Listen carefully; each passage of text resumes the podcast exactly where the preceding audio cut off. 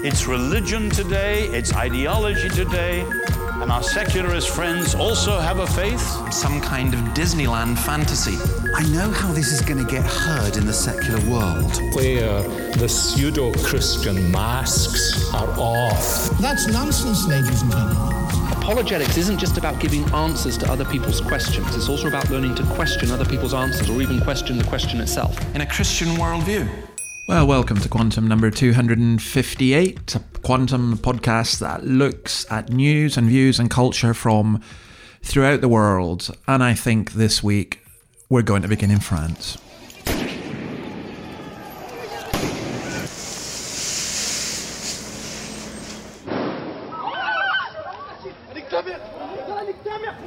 Hundreds of people arrested, many fires, many people injured uh, riots going on in France. Uh, some people say that you know riots in France are not that new, but what's really going on here? Some people blame Islam, they blame immigration, they blame police, police brutality. Uh, it's very interesting that uh, some of the major news outlets are more or less refusing to re- report on this, at least in any depth.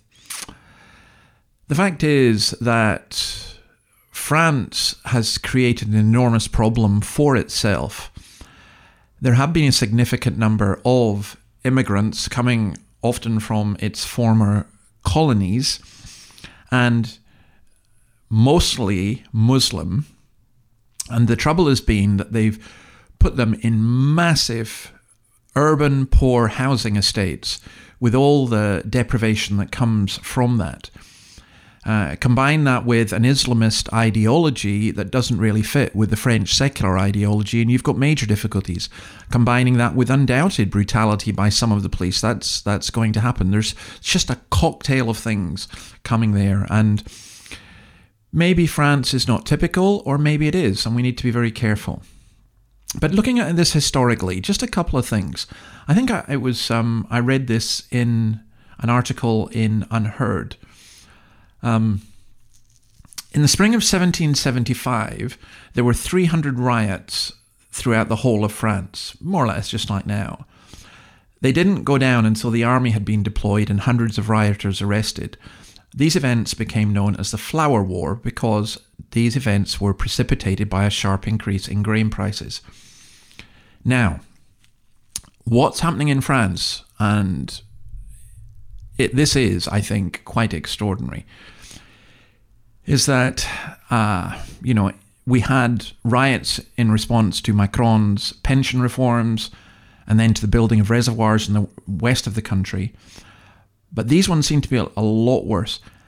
There's been an increase in French food prices with a rise of 22% since 2021.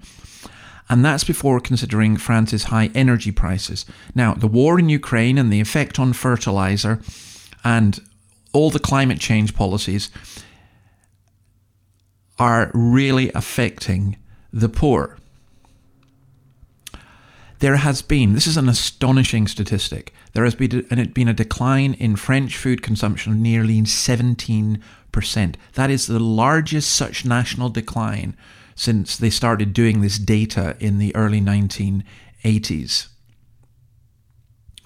It really is quite unprecedented, and declines in food consumption hit the poorest harder.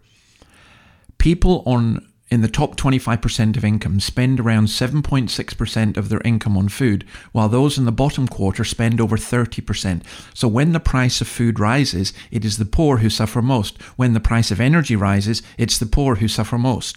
That's why it's such nonsense for the wealthy Greens to shut down, to seek to shut down Dutch farms, for example. It's no wonder to some extent. You can understand, you can't justify, but you can understand some of the riots. Yes, and of course, a lot of the riots are criminal. And of course, there are ideological motivations and many other things as well. But uh, I think this song by The Clash kind of sums things up.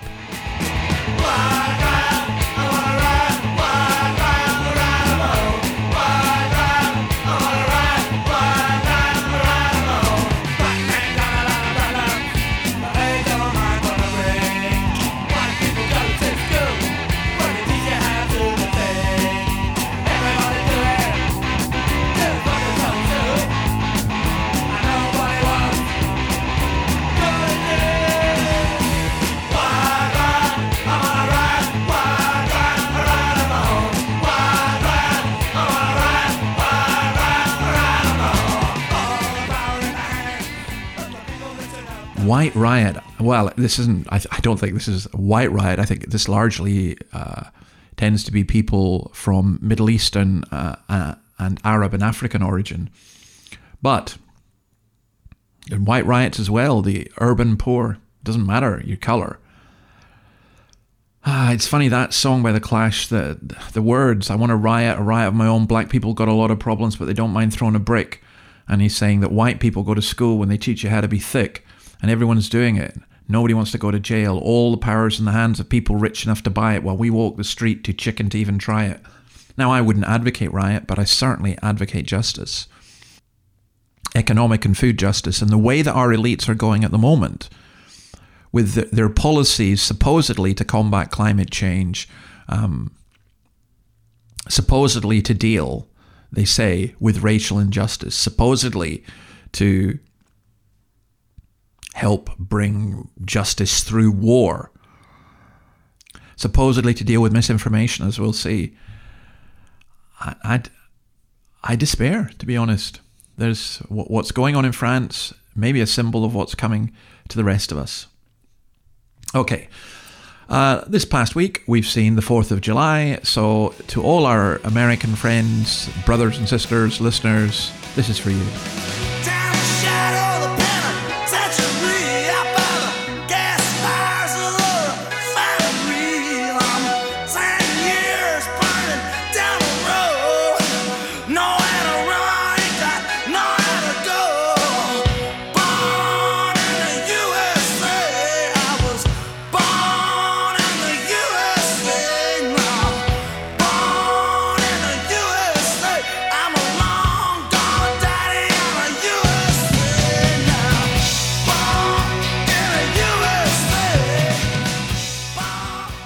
Course, is Bruce Springsteen.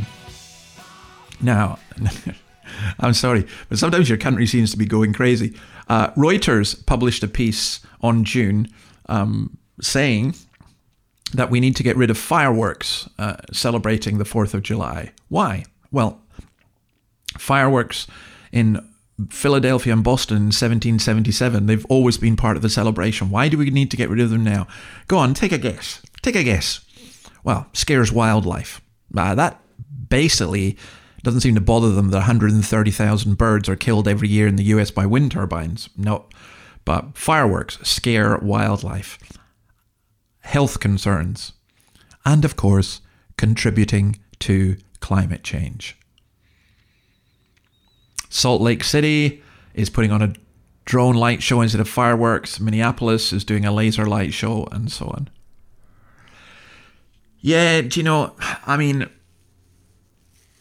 people will say things like, "This is the new Puritan." I don't think the Puritans would have banned fireworks. Uh, this is just authoritarianism. Let's consider some political things. Let's come to Australia. And in Australia, uh, we've got something called the Misinformation Bill. Now, you need to be aware of this because it's it's really quite extraordinary. It basically it, it lets government outlets and state-sponsored outlets be free of this, but social media outlets and others, including, for example, and this podcast would come under that, can be censored if they produce material that's harmful. Now, the definition of harmful. What does that mean? We've got a similar thing in Ireland. There's a new bill in Ireland, a hate crimes bill, which is about to become an act in which it will become a crime to say anything in person or online which anybody from a protected category, race, gender, religion, sexuality, finds hateful or offensive. Now, they don't mean that. Offense is in the eye of the beholder. I would find many things. Supposing I said that some comedians are offensive to Christianity, I find it offensive. They're not going to listen to me. That's not what they mean. There's no definition of what hate is. This just allows the authorities to impose their own views. And this new law, it is so extraordinary. It won't just prosecute people who go online and say stupid things on Twitter, um, but the Irish police will soon have the right to search your laptop or phone for anything that may be deemed offensive or hateful. That includes books you've downloaded on your Kindle.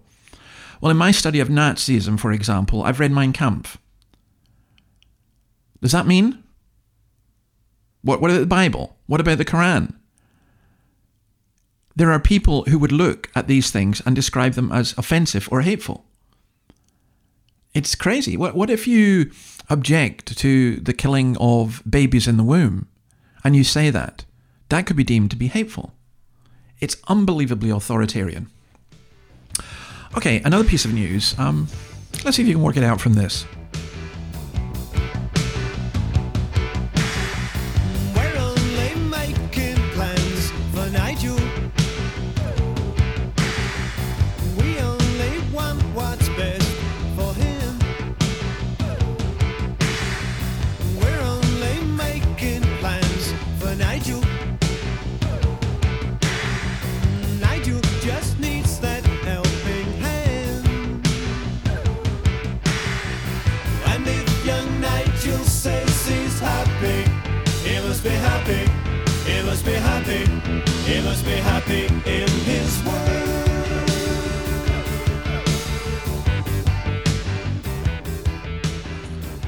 That's XTC's making plans for Nigel. Um, Nigel Farage. Now, whatever you think of him, he's certainly been a significant politician. And I'm here. Here, I'm not talking about whether you agree or disagree with him, right? But Farage, it was quite funny. On June the 27th, at the Television and Radio Industries Club Awards, which are voted for by the public, he won the award for uh, being the best broadcaster. and I think they were furious at that. But that's what the public voted for uh, because of his GB news show. But then uh, it just seemed extraordinary. Farage said, now we have to be careful with this because there could be reasons for it, but this is what he says. And so far, I've not seen any evidence otherwise that his bank wanted to get rid of him and that no other bank would take him on board. Now, not having a bank in today's world, you know, when we went to get a mobile phone here in Australia, we were told we couldn't get one without a bank account. Not having a bank in today's world makes you a non person. And Farage believes, and I suspect he's probably right, that it's because of his political views that they are shutting him down. In uh, the film Dr. Zhivago, uh, someone is put into a Pasternak's character, Lara, sent to a gulag to punish him. Farage and his family are, in effect, being depersoned. Now, it's not the only one. There have been others, members of UKIP, uh, the Reclaim Party, other political commentators ha- have been shut out. Now, you see this in the case of the Reverend Richard Fothergill, who is an Anglican minister who raised concerns over Yorkshire Building Society's promotion of transgenderism.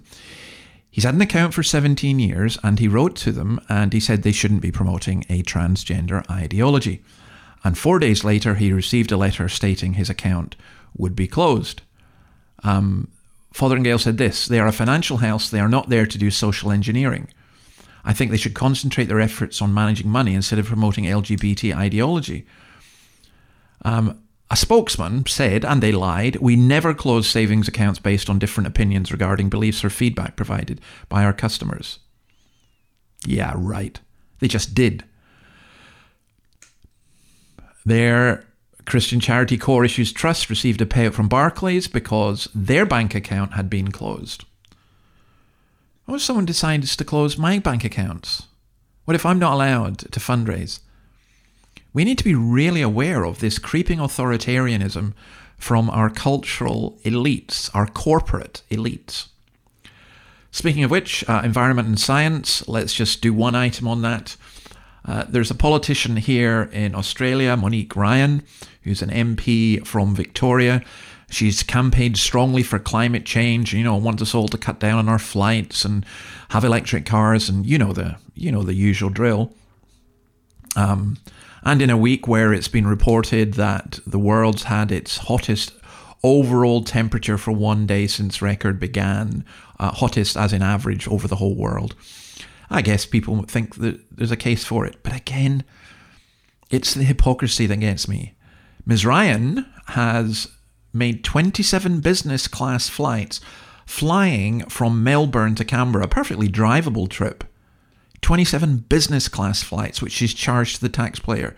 Now, business class fi- flights apparently are eight times more expensive in terms of carbon um, emissions than normal flights. Why didn't she just go normal? I can't remember. It was eight times? Someone said it was three times than flying in economy class. Whatever it is, it's several times. It's three times actually. I've just looked it up. And then um, we've had the 75th anniversary of the National Health Service. Now, there was a service of thanksgiving given in Westminster Abbey, and here is the Dean, Very Reverend Dr. David Hoyle, part of his very short sermon, but we won't play it all. The NHS is not important just because it stands the test of time. It matters because it says something about who we want to be.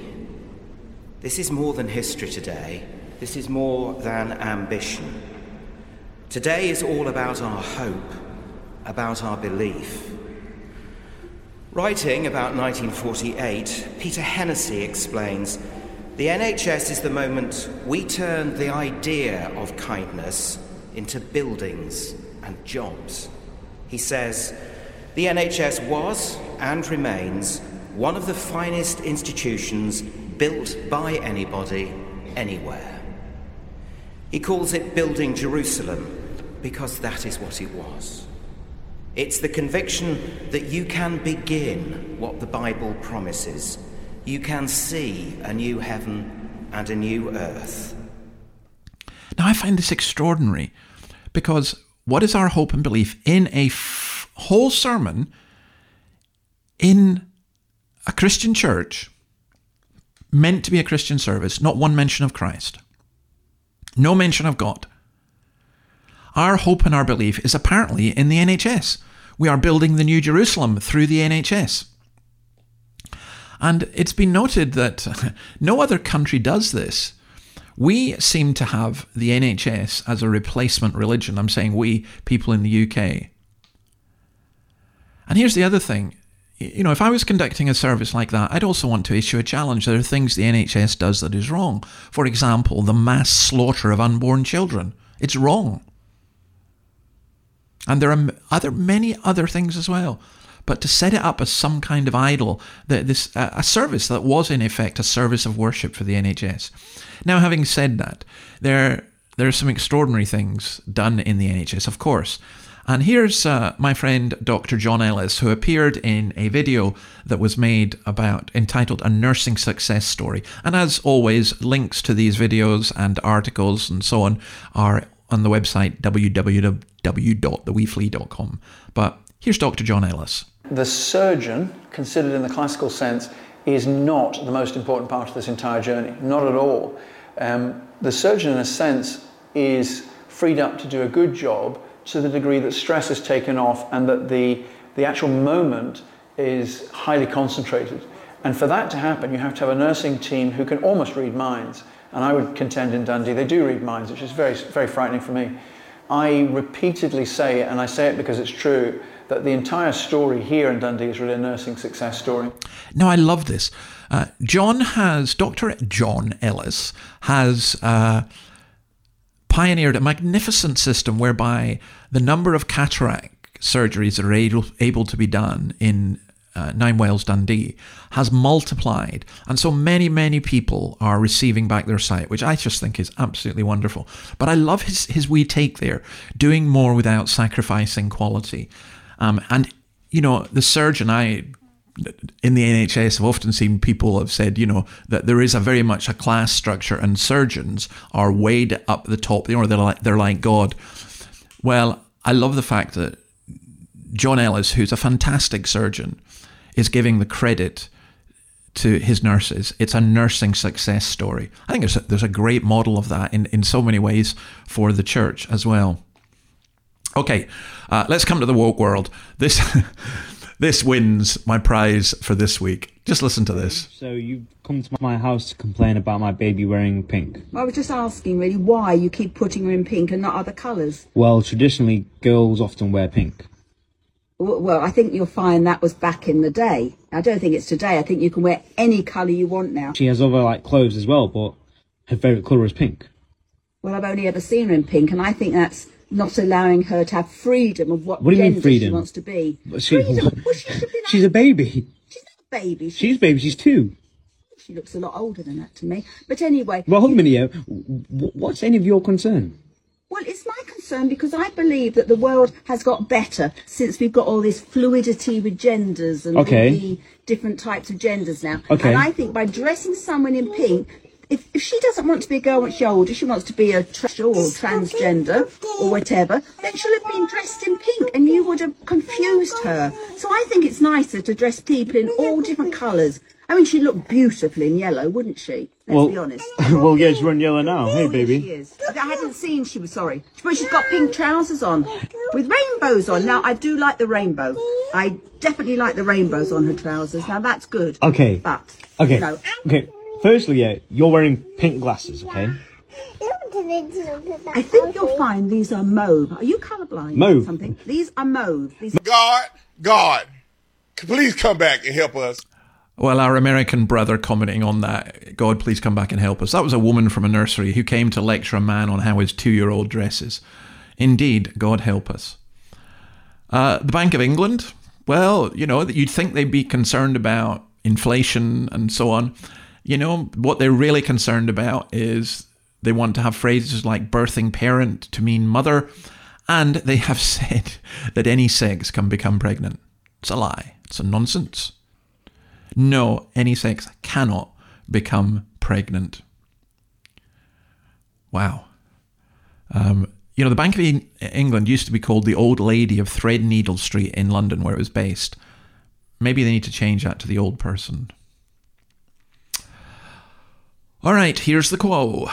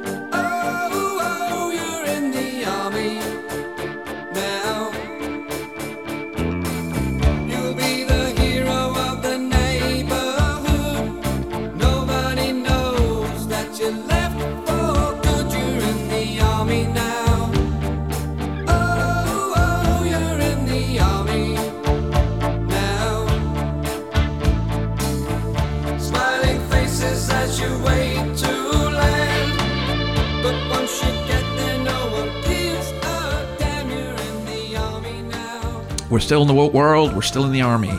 Colonel Dr. Kelvin Wright was one of the heroes of the Afghan conflict. Uh, has many, many stories to tell about that, but he's been forced to leave the army. Why? Now at 54 years old, he's, he is also a surgeon. There's a kind of health theme, isn't there?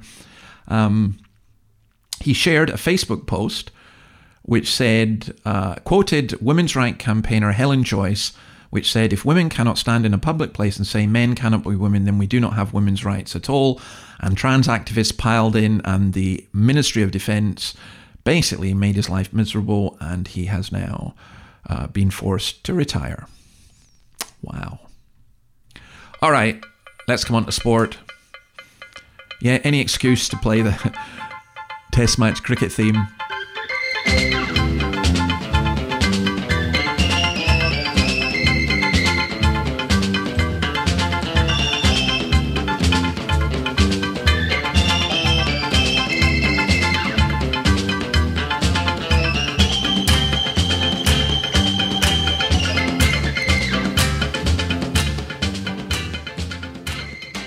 We are back to cricket and we are at the Ashes. And when this goes out, we'll be into day two of the third test. And I'll be staying up as much as I can in the night to, to watch it. Um, but this happened in the second test. It's another short ball. Oh, now this is going to be interesting. Jonny Bairstow's walked out of his crease here. This could well be out. I don't think there was a call of over. Jonny Bairstow's ducked and then walked out of his crease. Alex Carey's just thrown the ball at the stumps and hit them. This is going to be interesting.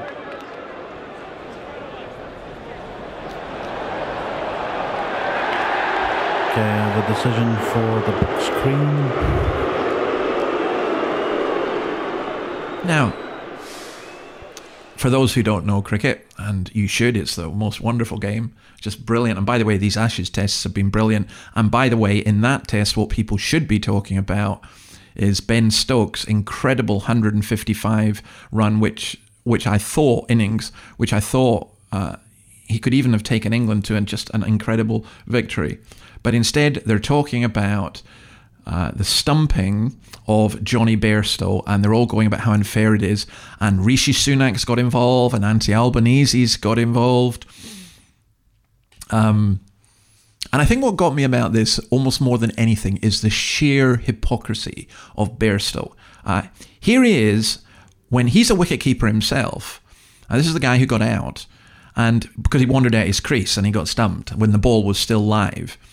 And by the way, Piers Morgan and others are just raging about this. But this is when Bairstow did the same thing. This is what he said. Uh, it was just one of those. Um, I think that obviously I saw him lift his foot and I took the bails. It's, it's a matter of timing, and luckily uh, it was one of those that kind of went for us there. We can see it now. I mean, you see keepers do this quite a lot, just hold the ball over the stumps like that. But I've uh, I've not seen it um, executed quite like that before. Uh, well, I first saw Matt Prior do it down against South Africa down at Lords, and um, I guess it's it's just something that, as I say, it's, it's luck of the draw. It's something that um, you can't really practice, and it's one of those that goes your way. So yeah, delighted to um, delighted to have got that one. All keepers do it. Batsmen probably don't like it, do they? I don't know. It's it's uh, it's just one of those those things. It's um, within the rules of the game, and, and that's how it is. It's, it's happened at the highest level, and I'm sure it's happened at the lowest as well. Yeah, hypocrisy, isn't it? Oh, the funniest bit about this, and you have to laugh at this. Um, the MCC, which is the cricket club at Lords, and meant to be the home of the sport, and it's meant to be, you know, like mega posh. And they've suspended three members. This was their press release. I, I, I, you know this. I've, I've tried to see if this is for real, but it does appear for real. The MCC confirmed it has suspended three men- members identified from earlier today. I'm sorry, I'm laughing. Bartholomew Frinton Smythe, Humphrey Wigbert Porter, and Quinton Breckenridge will not be permit- permitted back to Lords while the investigation is conducted. Oh my goodness, they sound so much like green eco warriors or transgender activists.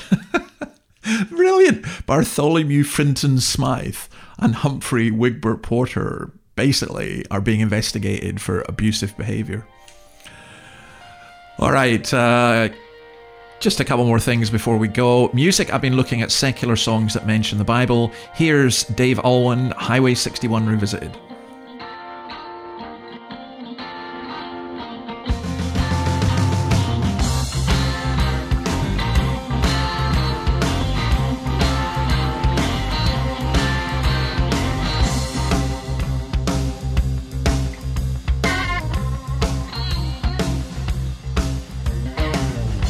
God said to Abraham, Kill me a son. And Abe said, Man, you must be putting me on. God said, No. Abe said, What? God said, You can do what you want, Abe, but next time you see me coming, yeah, you better run.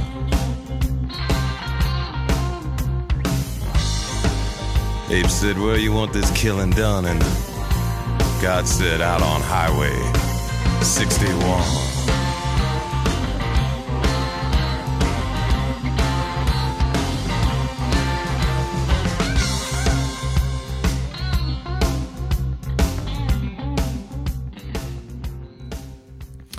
Well, what part of the Bible does that mention? Uh, well, of course, Abraham sacrifices his son, Genesis 22. Um, but which, by the way, it's often used as a, an attack on Christianity, an attack on belief in the Bible. I actually think it's a wonderful illustration, an example of how God provides a sacrifice uh, and the sacrifice of his son to forgive us. And then we've also been looking at the top 20 children's books, and this is number eight. You'll soon work out what this is.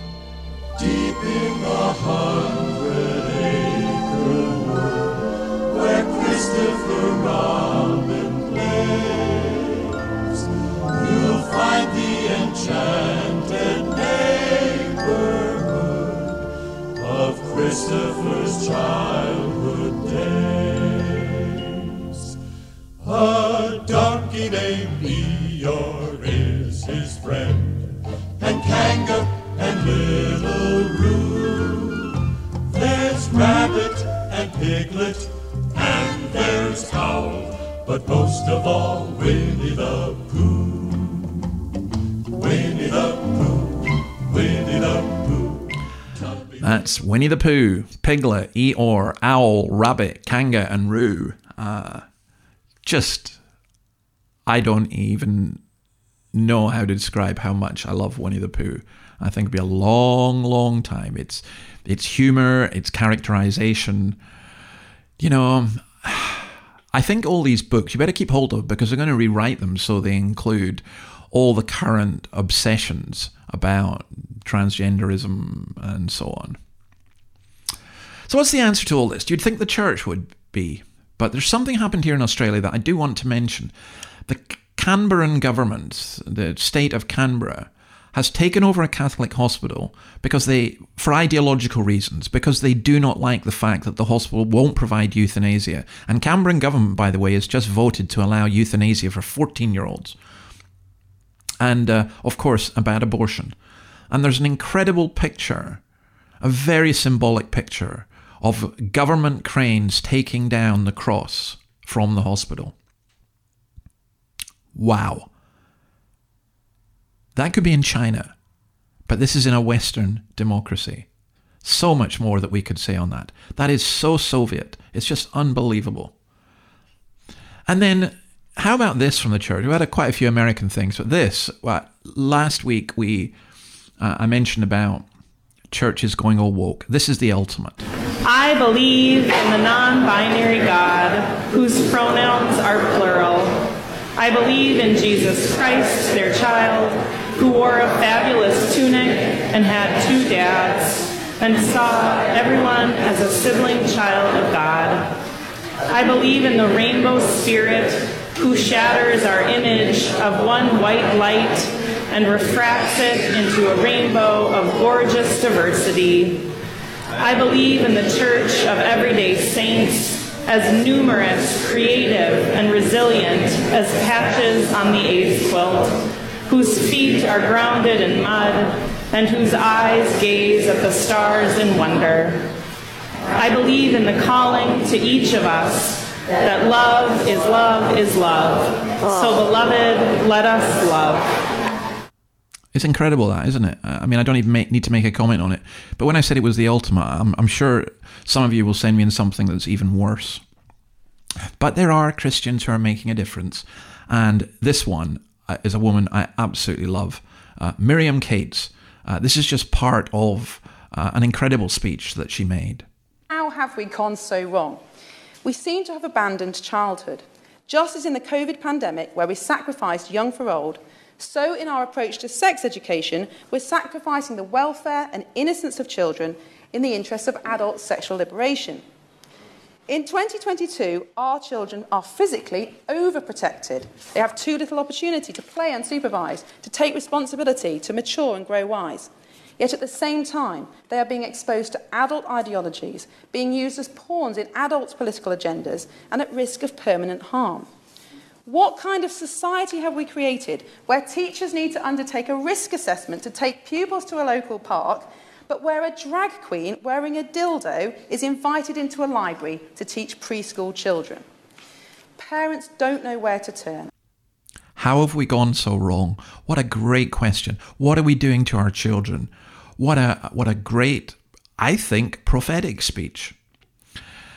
So I'm going to love you and leave you. Uh, I'm going to leave you with the Gettys. They were here in Sydney. I had the privilege of speaking at the Sing conference with them, City Light, the wonderful Colin Buchanan.